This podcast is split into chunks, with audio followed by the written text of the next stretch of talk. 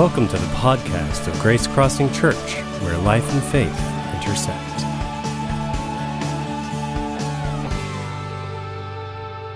Well, good morning, everybody. Week number two of our series. We're glad that you're here as we uh, continue God at the box office for this 2020 year, a new decade, a new opportunity for all of us to get a fresh start in our lives. And so we're glad maybe it's your first time with us here in a while, or first time here at the new year, or first time ever. Either way, thank you so much for joining us today. So, the movie that we're going to talk about today is called The Upside. It's inspired by a true story that's actually based on a book by a guy by the name of Abdel Sellou, who wrote a book. I think we have a picture of it entitled You Changed My Life. And in this uh, book, Abdel actually talks about his relationship with the guy that's there in the wheelchair. His name is Felipe. Felipe. In the movie, he's simply called Philip, but he is not an American businessman. He's actually a French aristocrat. He was born into royalty. He is the second son of a French duke, and so was born with all kinds of opportunity and all kinds of affluence. But unfortunately, in 1993, at the age of 42, while he was paragliding in the Swiss Alps, he suffered a tragic accident that left him paralyzed from his neck down. He was in need of some help and someone to come along to really take care of his life needs, all of his kind of basic needs, and serve him and, and support him. His wife was failing in health. In the movie, she is actually already passed, but, but in reality, she was really still alive, but had cancer. And so she was unable to be his primary caretaker. And enter the story a guy by the name of Abdel, who simply goes in the movie by the name Dell. Now, Dell is the complete opposite of Felipe. Dell actually is an Algerian criminal. He had actually served time in prison on a number of occasions for a number of different crimes. And he now is out on parole and is seeking uh, employment, which he's required to get as part of his terms of being paroled. And in the process, Philip actually hires Dell to become his personal assistant, his personal caretaker. That is the beginning of a relationship where these two guys form this inseparable bond. Now, before we get to the movie, let me just talk about the title of the movie for a moment The Upside. I think it's important for us to think about that title because I think it implies something else. It implies that if there is an upside, then there must also be a downside. Right? So in life, if we say we have a good day, it simply means that we also are prone at times to have a bad day. When we tell people to look on the bright side, what are we saying? In the situation, there's also a dark side. And if there's bad news, that means there's also good news.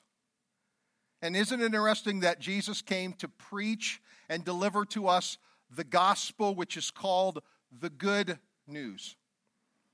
That's what we want to find this morning in this story the upside. We want to find the upside. We, we want to find the good news, but it also means that we have to look at, at times, the downside, or what we may call the bad news. And so, to move us there, you really need look no further than the actual emerging theme that surfaces in this movie.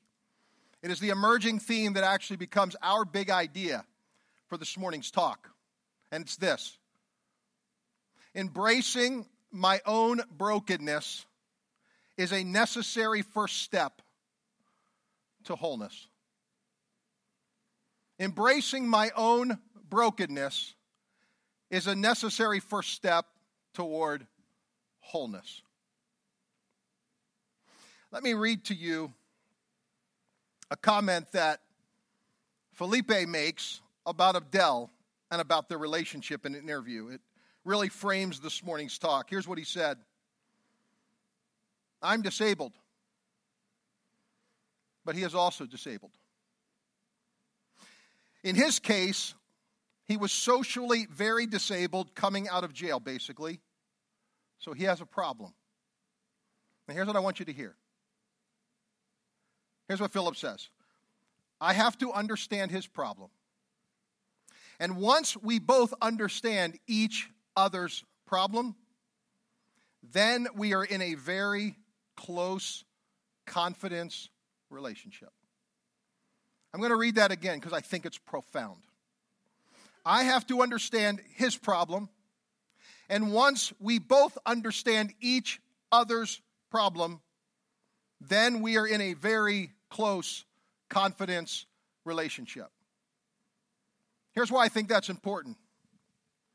Without us understanding each other's problem, without us each understanding the brokenness of another person, we cannot forge true bonds and relationships.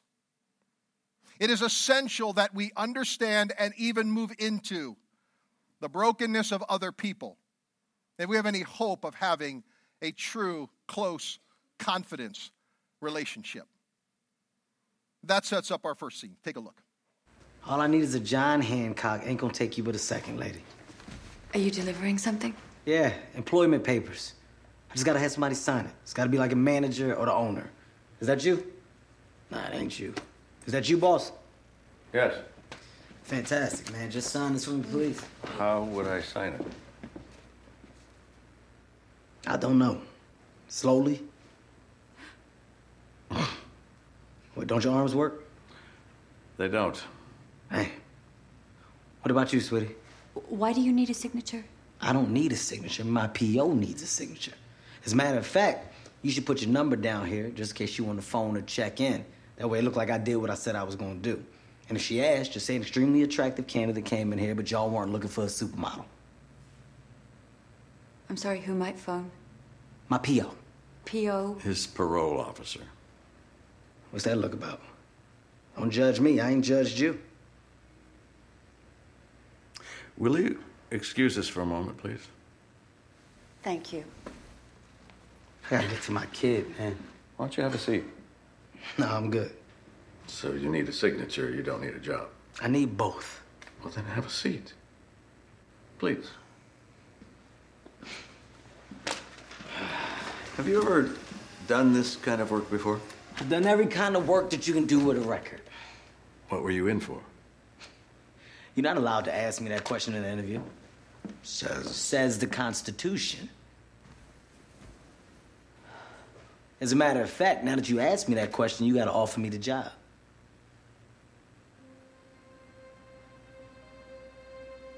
Okay. Okay. Okay.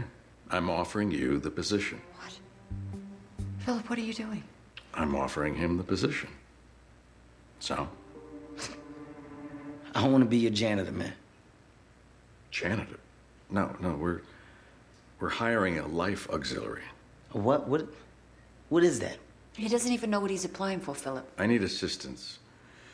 My arms don't work, as you so astutely noted, nor do my legs. I can only move my neck, You can move your mouth. as can you. I just love this movie. I love the relationship, the dynamic that was happening there, especially in the early moments. Um, you know, Dell makes a really um, significant statement there that I think is really profound. He says this Don't judge me because I ain't judging you. How many times, when it comes to this idea of brokenness, do we judge others? In fact, I would suggest to us is that we typically judge other people's brokenness as worse than our own. Our tendency is to think of somebody else's brokenness as being much more serious, much more severe, much more debilitating than our own brokenness. And so, what we do is we can tend to either ignore or even minimize our own brokenness because all those other people have their own issues of brokenness, and it's really easy to look at their brokenness but ignore our own. My journey the last 15 years has really been a journey of doing that. It's been a journey into my own brokenness and more into my own vulnerability in the process. I can tell you it's been deeply painful. It's brought me to an awareness of my own condition before God that has widened my heart and has deepened my soul in a way that I don't think I could have ever imagined. You know, as, as a leader, especially in a Christian organization or a church, the idea is to present yourself as the most unbroken person that's out there. And yet, in reality, I've had to come to terms with the fact that I am deeply broken.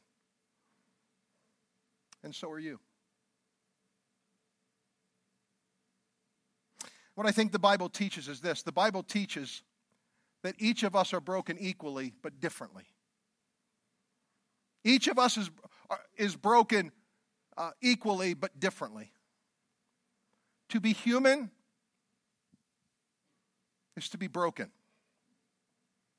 We live in a broken world, which means that we sometimes have to deal with broken bodies, broken hearts, broken minds, even broken spirits.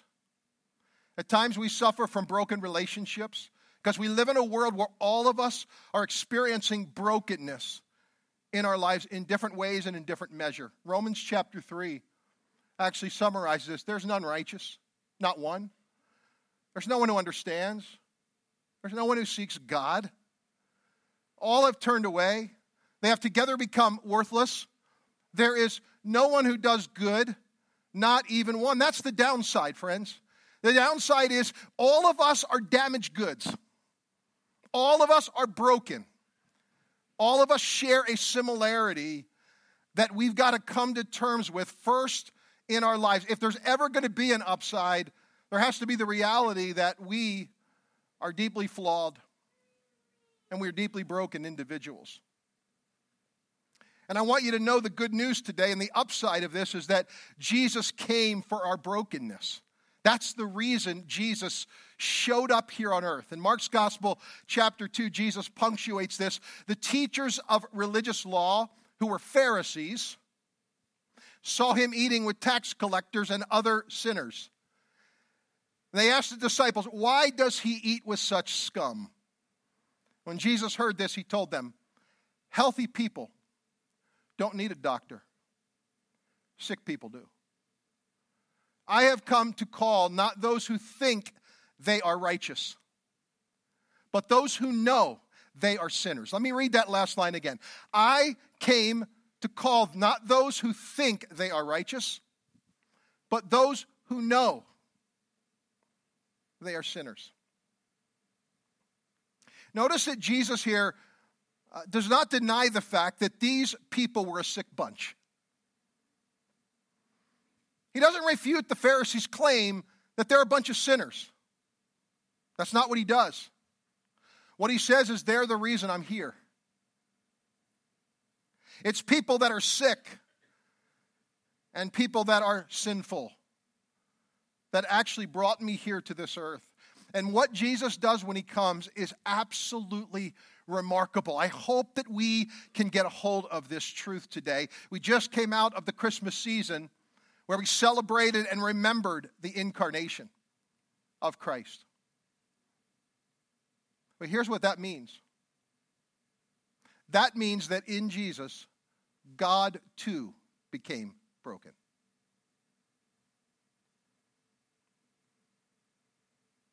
In Jesus, God too became broken. So, one of the core tenets of the Christian faith is that Jesus is both fully God and he is fully man. He's not an image of being a man, he's not an illusion of humanity, but rather that Jesus came and he took on com- the completeness of humanity upon himself. And that means that Jesus too experienced brokenness. Now, when you think of that word broken, I can promise you the first image that comes to your mind is probably not God. And yet, look at how Isaiah 53 describes him. It was our weaknesses he carried, it was our sorrows that weighed him down. We thought his troubles were a punishment from God, a punishment for his own sins, but he was pierced for our rebellion, crushed for our sins. He was beaten so that we could be made whole. He was whipped so that we could be healed. Now, when you, when, when you think of God, it's highly unlikely that these are the words you think of, right? It's highly unlikely that you think of weakness or weighed down or troubled or punished, pierced, crushed, beaten, whipped, broken. Those are not the things that come to our mind. But do you know that when Jesus came, what Jesus does is he presents God as a broken God? I want you just to think about that for a moment. The problem that the Jews had accepting Jesus as God's Messiah was that he presented him as a broken God. Their theology made room for a mighty king. Their theology made room for a conquering king, but they had no room for a suffering, broken servant. They had no place for him. And I fear that many of us actually think of God the very same way. We have a very difficult time accepting the fact that Jesus, as fully man, became fully broken. That we serve and love a broken God. And here's why I think that's important Jesus had to take on sickness to bring health. Jesus had to become and take upon himself the unrighteousness of humanity so that he could deliver to us God's righteousness. And it is only through Jesus that we can begin to move more freely into our own brokenness and acknowledge the full weight of it, much like Jesus did. Jesus fully embraced his brokenness. And he invites us to do the same. There is a Dutch um, theologian and author, the late Henri Nouwen, who actually, in the final job of his career, chose to go and to serve and to live with people who were physically and mentally disabled. He left a highly prestigious career as a teacher, as an educator, as a professor. He worked as a professor of theology at, at Yale Divinity School. He left that prestigious career and he became a professor of divinity at Harvard. And then he ultimately leaves those jobs to spend the last 10 years of his pastoral ministry serving people who were deeply broken people, mentally and, and physically.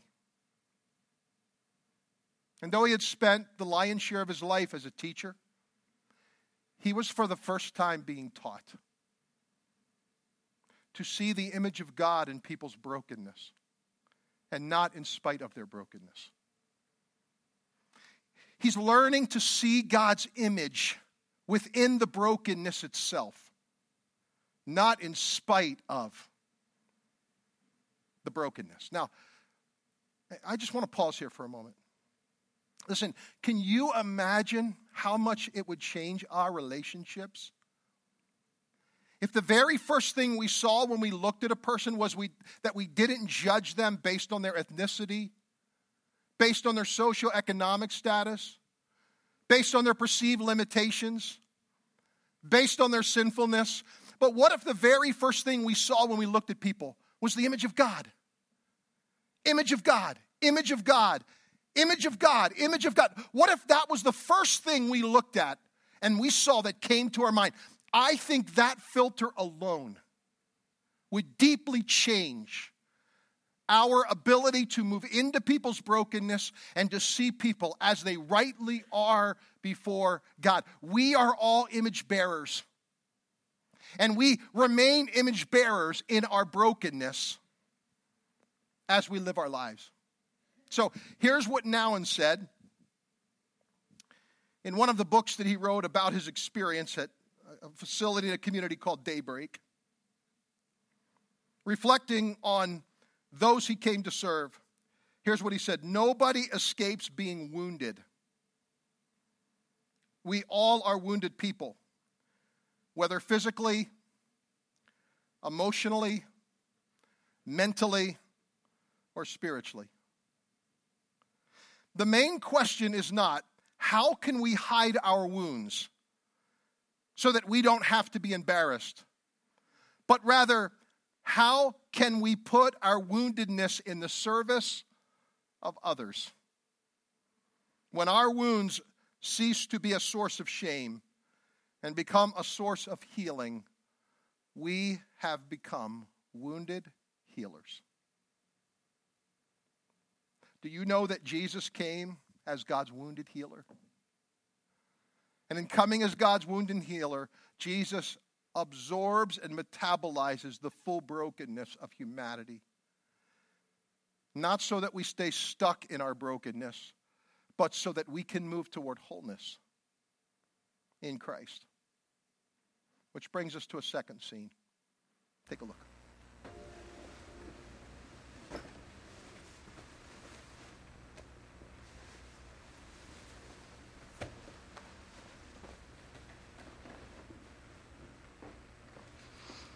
You know what, P? That's her loss, man. Don't. You mean, don't? Don't patronize me. This is exactly why I didn't want to speak to her. You, uh, you need anything else? Oh, are we done? You don't want to have this conversation, so we're done. P, do you know how many times I've been rejected by women? It happens, all right? You fall off the horse, you get up, you get back on. Yeah, but I can't ride a horse, so. Here we go. You know what? This this isn't working. You're tired, man. Yeah, I'm tired. I'm tired of this. I never should have hired you. You're the least qualified applicant by a factor of a hundred. Really? Yeah. Well, you want me to go back and get one of those eggheads? Because I'm still here, aren't I? I think I was the most qualified. I can't believe that you talked me into seeing her. I called her. That's it. That's all I did. Mm-hmm. I was gonna hang up the phone. You chose to speak to her. I didn't hold a gun up to your head. Oh, well, although I gather you've had some experience doing that, given your concealed weapon charge. So we're going back to my record now. You know what? I wanted to engage Lily on my terms, and you took that from me. I took it. Because I'm a thief, right? Well, aren't you? You know, that's my past, and I will own that. I got no problem with that, but I'm moving forward. What about you, P? Hmm? Yeah, I'm moving forward too. Are you? Yeah. With this, get out. You're fired. What? I'm letting you go, all right?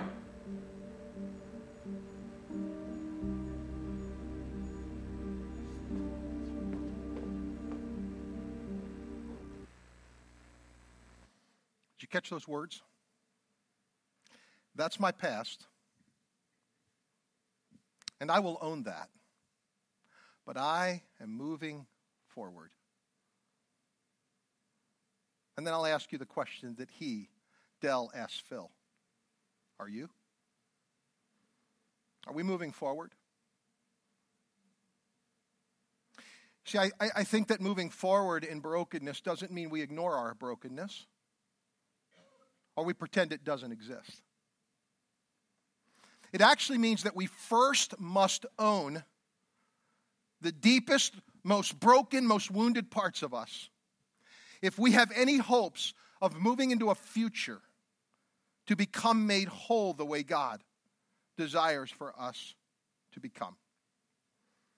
And what happens with many of us is we are so afraid of our brokenness. We are so afraid of our past that we're unwilling to move back there, to break its power over us so that we can then be free to move forward into the future that God has for us. I think Jesus fully absorbed and metabolized the brokenness of his humanity. And it was in doing that that Jesus became for us our true Savior. Because He just didn't just save us from our sins and set us up for eternity, He also came to set us free from those flawed parts of us, those broken parts of us that are not necessarily God's intentional will for our lives. It's not the way that He wants us to live out our life.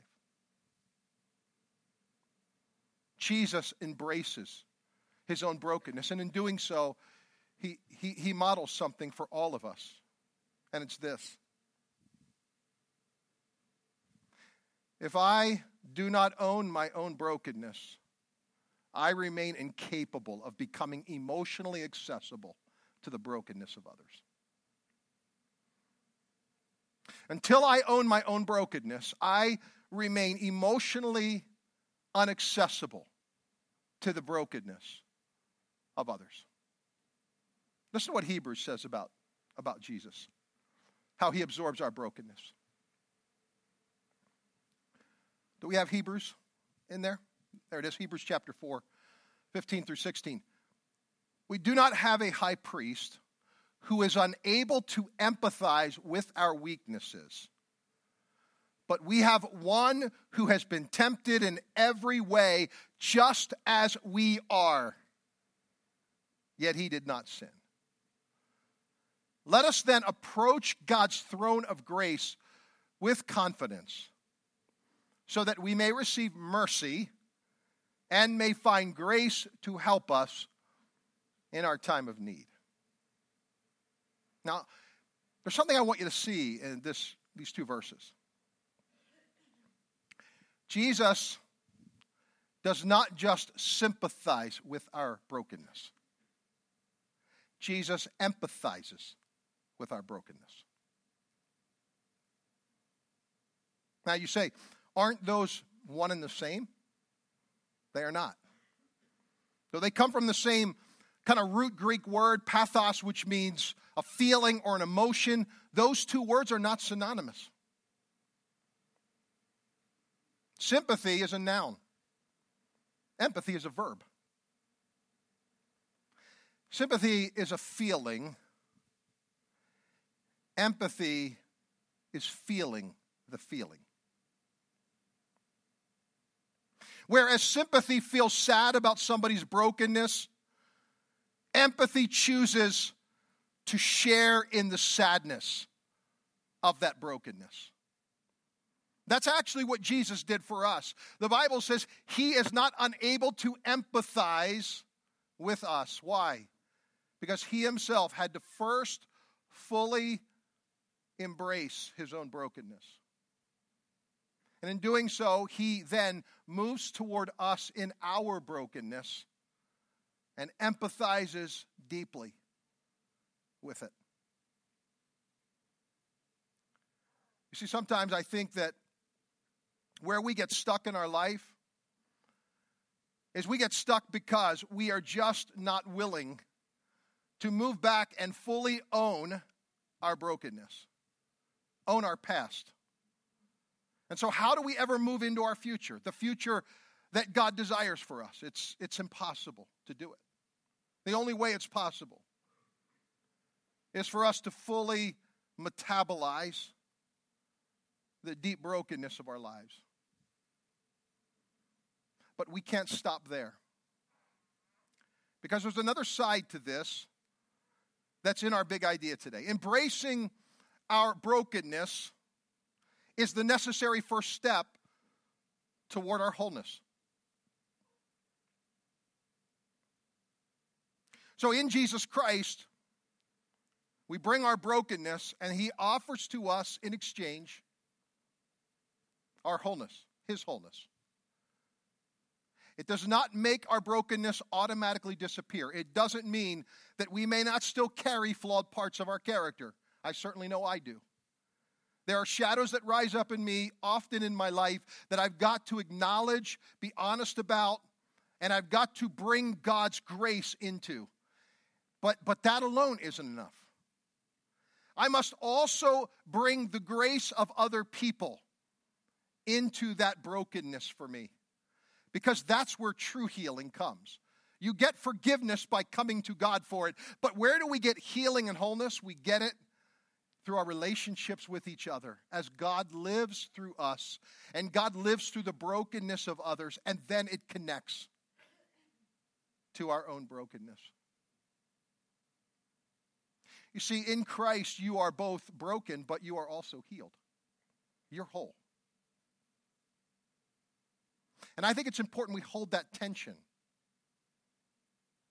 throughout our Christian lives. Here's another way to say it In Christ, I am both a sinner, fully a sinner, but I am also fully a saint. Did you know that?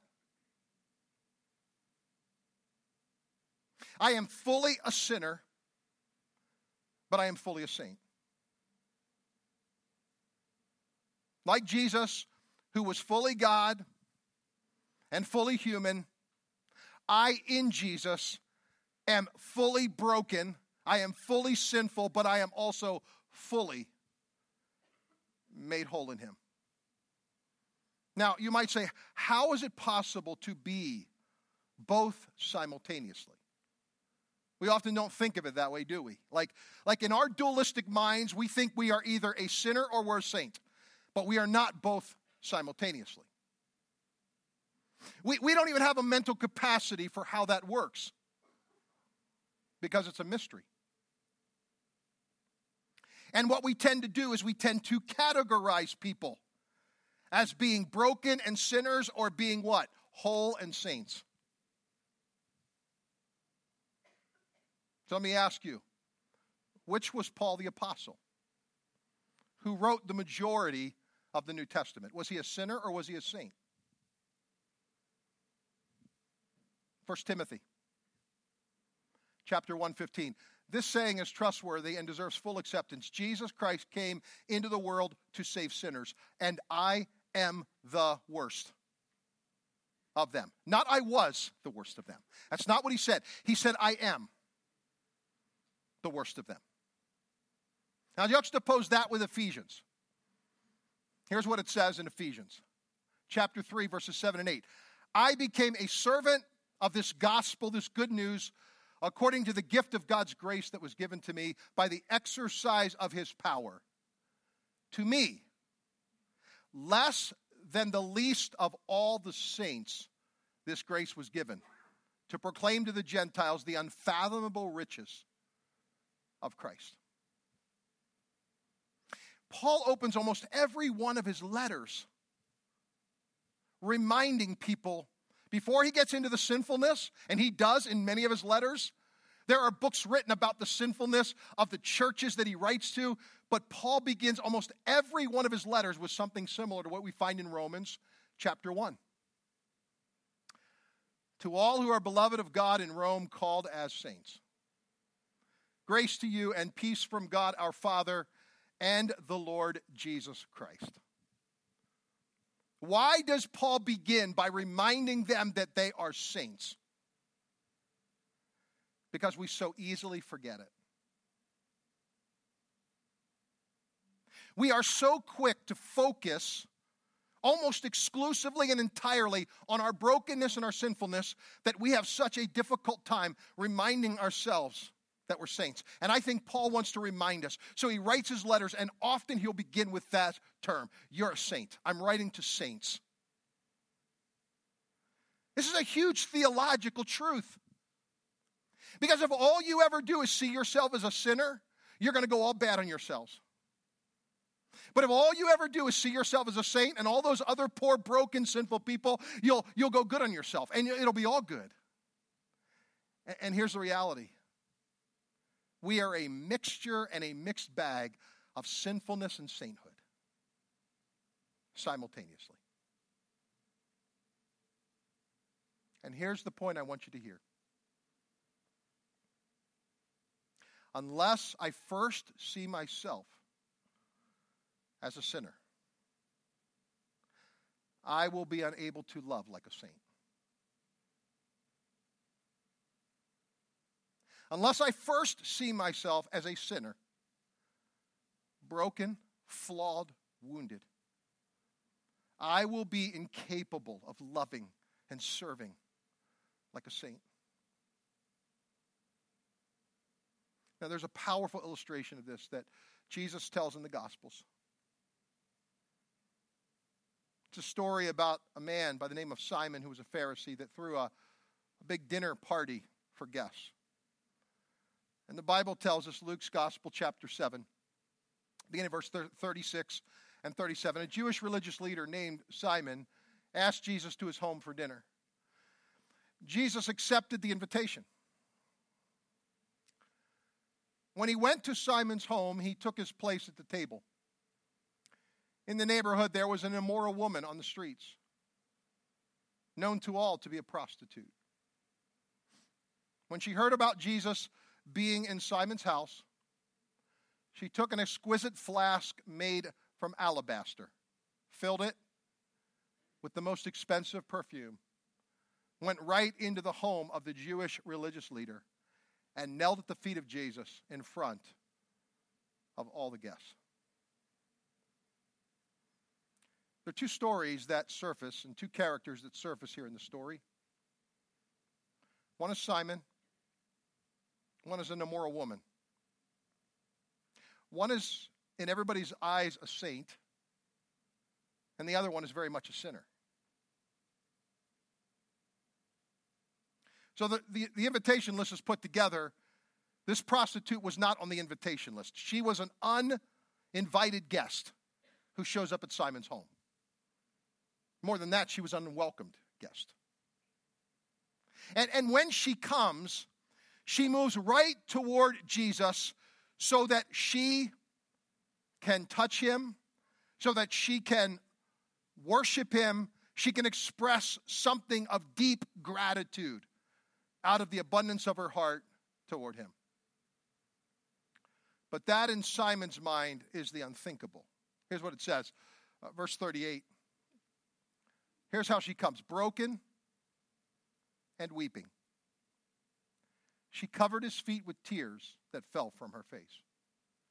She kept crying and drying his feet with her long hair. Over and over, she kissed Jesus' feet. Then she opened her flask and anointed his feet with her costly perfume as an act of worship. What does this immoral woman do? She pushes through her shame and she pushes through the opinions of other people right in front of all the guests. She becomes a spectacle. She is a deeply sinful person, but she had been healed and forgiven by Christ. And she's coming now to express that back to him.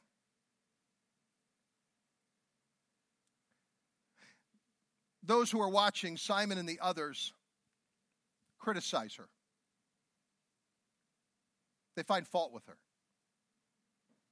But what's interesting about the story is they don't just find fault with her, they find fault with Jesus. Look at verse 39. When Simon saw what was happening, he thought, this man can't be a true prophet. If he were a true prophet, he would know what kind of sinful woman is touching him. Here's, here's, what, here's what Simon's saying this Jesus is a phony, he's a fraud. He's not a saint, he's a sinner. Because if he were a saint, he would know that this woman is fully a sinner and could not even be in the presence of a saint. But what Jesus is doing here, Jesus is holding this tension in balance. That she is a sinner, she is an immoral woman, but she also had become a saint because of God's forgiveness. And then Jesus makes this profound connection. He, he connects the dots of the story for Simon, and he says this, verse number 40, 47, I believe. I tell you, her sins, and notice this, her sins, and they are many, have been forgiven. So she has shown me much love. But a person who is forgiven little shows only little love. Because this woman had been forgiven much, there was not enough love that she could give. She could, there, there was no limit on what she could pour out in gratitude. But really, what Jesus is emphasizing here is he's trying to get to Simon. And he's trying to get to the other guests. And here's what he's saying because you don't see yourself as broken, because you don't see yourself as sinful, the best that you'll ever be able to do is love very little. You'll never be able to love God fully. You'll never be able to love yourself fully. And you'll never be able to love others fully because it is only when we experience the depth of God's love in our own brokenness are we then able to turn around and let God's love pour through our brokenness to others.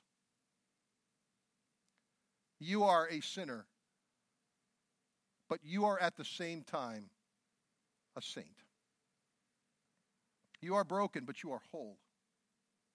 And it is not until we understand that that we can move deeply into relationship with others, that we can be emotionally accessible to others, that we can form, as Philip said of Dell, we can form a true bond and relationship, a very close confidence relationship. Why? Because that person is not more or less broken than I am, they are just broken differently. To the end of the movie, there's just a powerful scene. And it actually is the fulfillment of these two guys in their brokenness that are learning how to understand each other, how to care deeply for each other. So, so Dell would often come to visit Philip, and Philip would have opera music playing. And as you can imagine, that was not Dell's music of choice. So he'd always criticized Philip for playing the opera music. And he said, one day, why don't you put this on? And he put Aretha Franklin on. And they're in a car, and Dell's driving him somewhere that Philip's not aware of. They had actually separated for a while. They had come back now in relationship. They were moving deeply back into this understanding of each other's brokenness. They were empathizing. And in this scene, what you find is you find now for the very first time, they're actually able to move and fully accept each other by entering into each other's worlds. Take a look at this scene. Playlist Phil's Jam.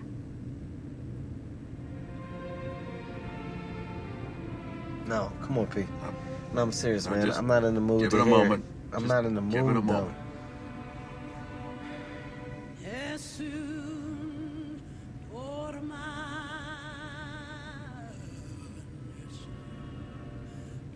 Wait, who's this? That's the Queen. My queen? That's Aretha? Mm-hmm. Phil did for Pavarotti once at the Grammys. Queen make everything better.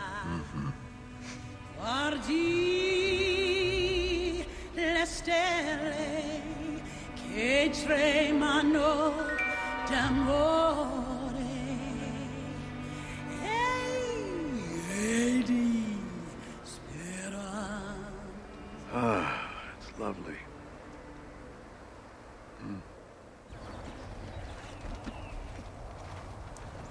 You must be Philip. Yes. You ready? Ready? What did you do?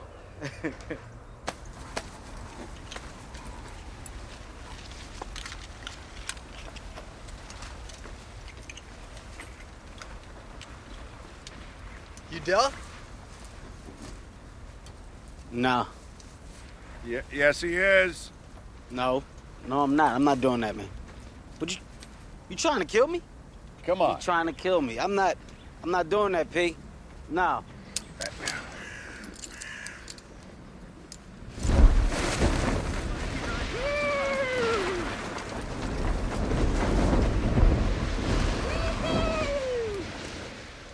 Yeah, hey man, I, I'm, I'm not gonna do it. We got this. Nah, no, we don't. Keep running, down, Keep running, down, Run, down. Run, down, Run, run, run. Keep running, down. Come on, Dell.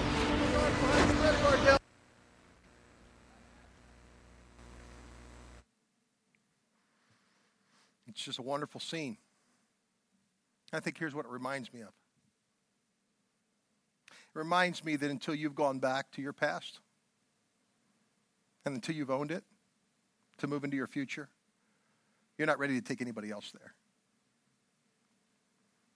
The reason that Philip could go back to the place where he became broken and actually face it so that it could somehow break the power emotionally over his past and over his future is because Dell was in the process of doing it himself. And Dell was a tremendous gift to Philip that Philip didn't even recognize. He thought he was the one giving him a second chance, but in the end, Dell is the one giving Philip another chance. My prayer for us here at Grace Crossing Church is that we will be known as a church of people who are deeply broken and not afraid to admit it, but people who have become fully whole through Jesus and are not afraid to confess it. Because only Christ can set us and place us in wholeness and help us with our brokenness. Let's stand together. Bow your head, please, and let me just pray for us.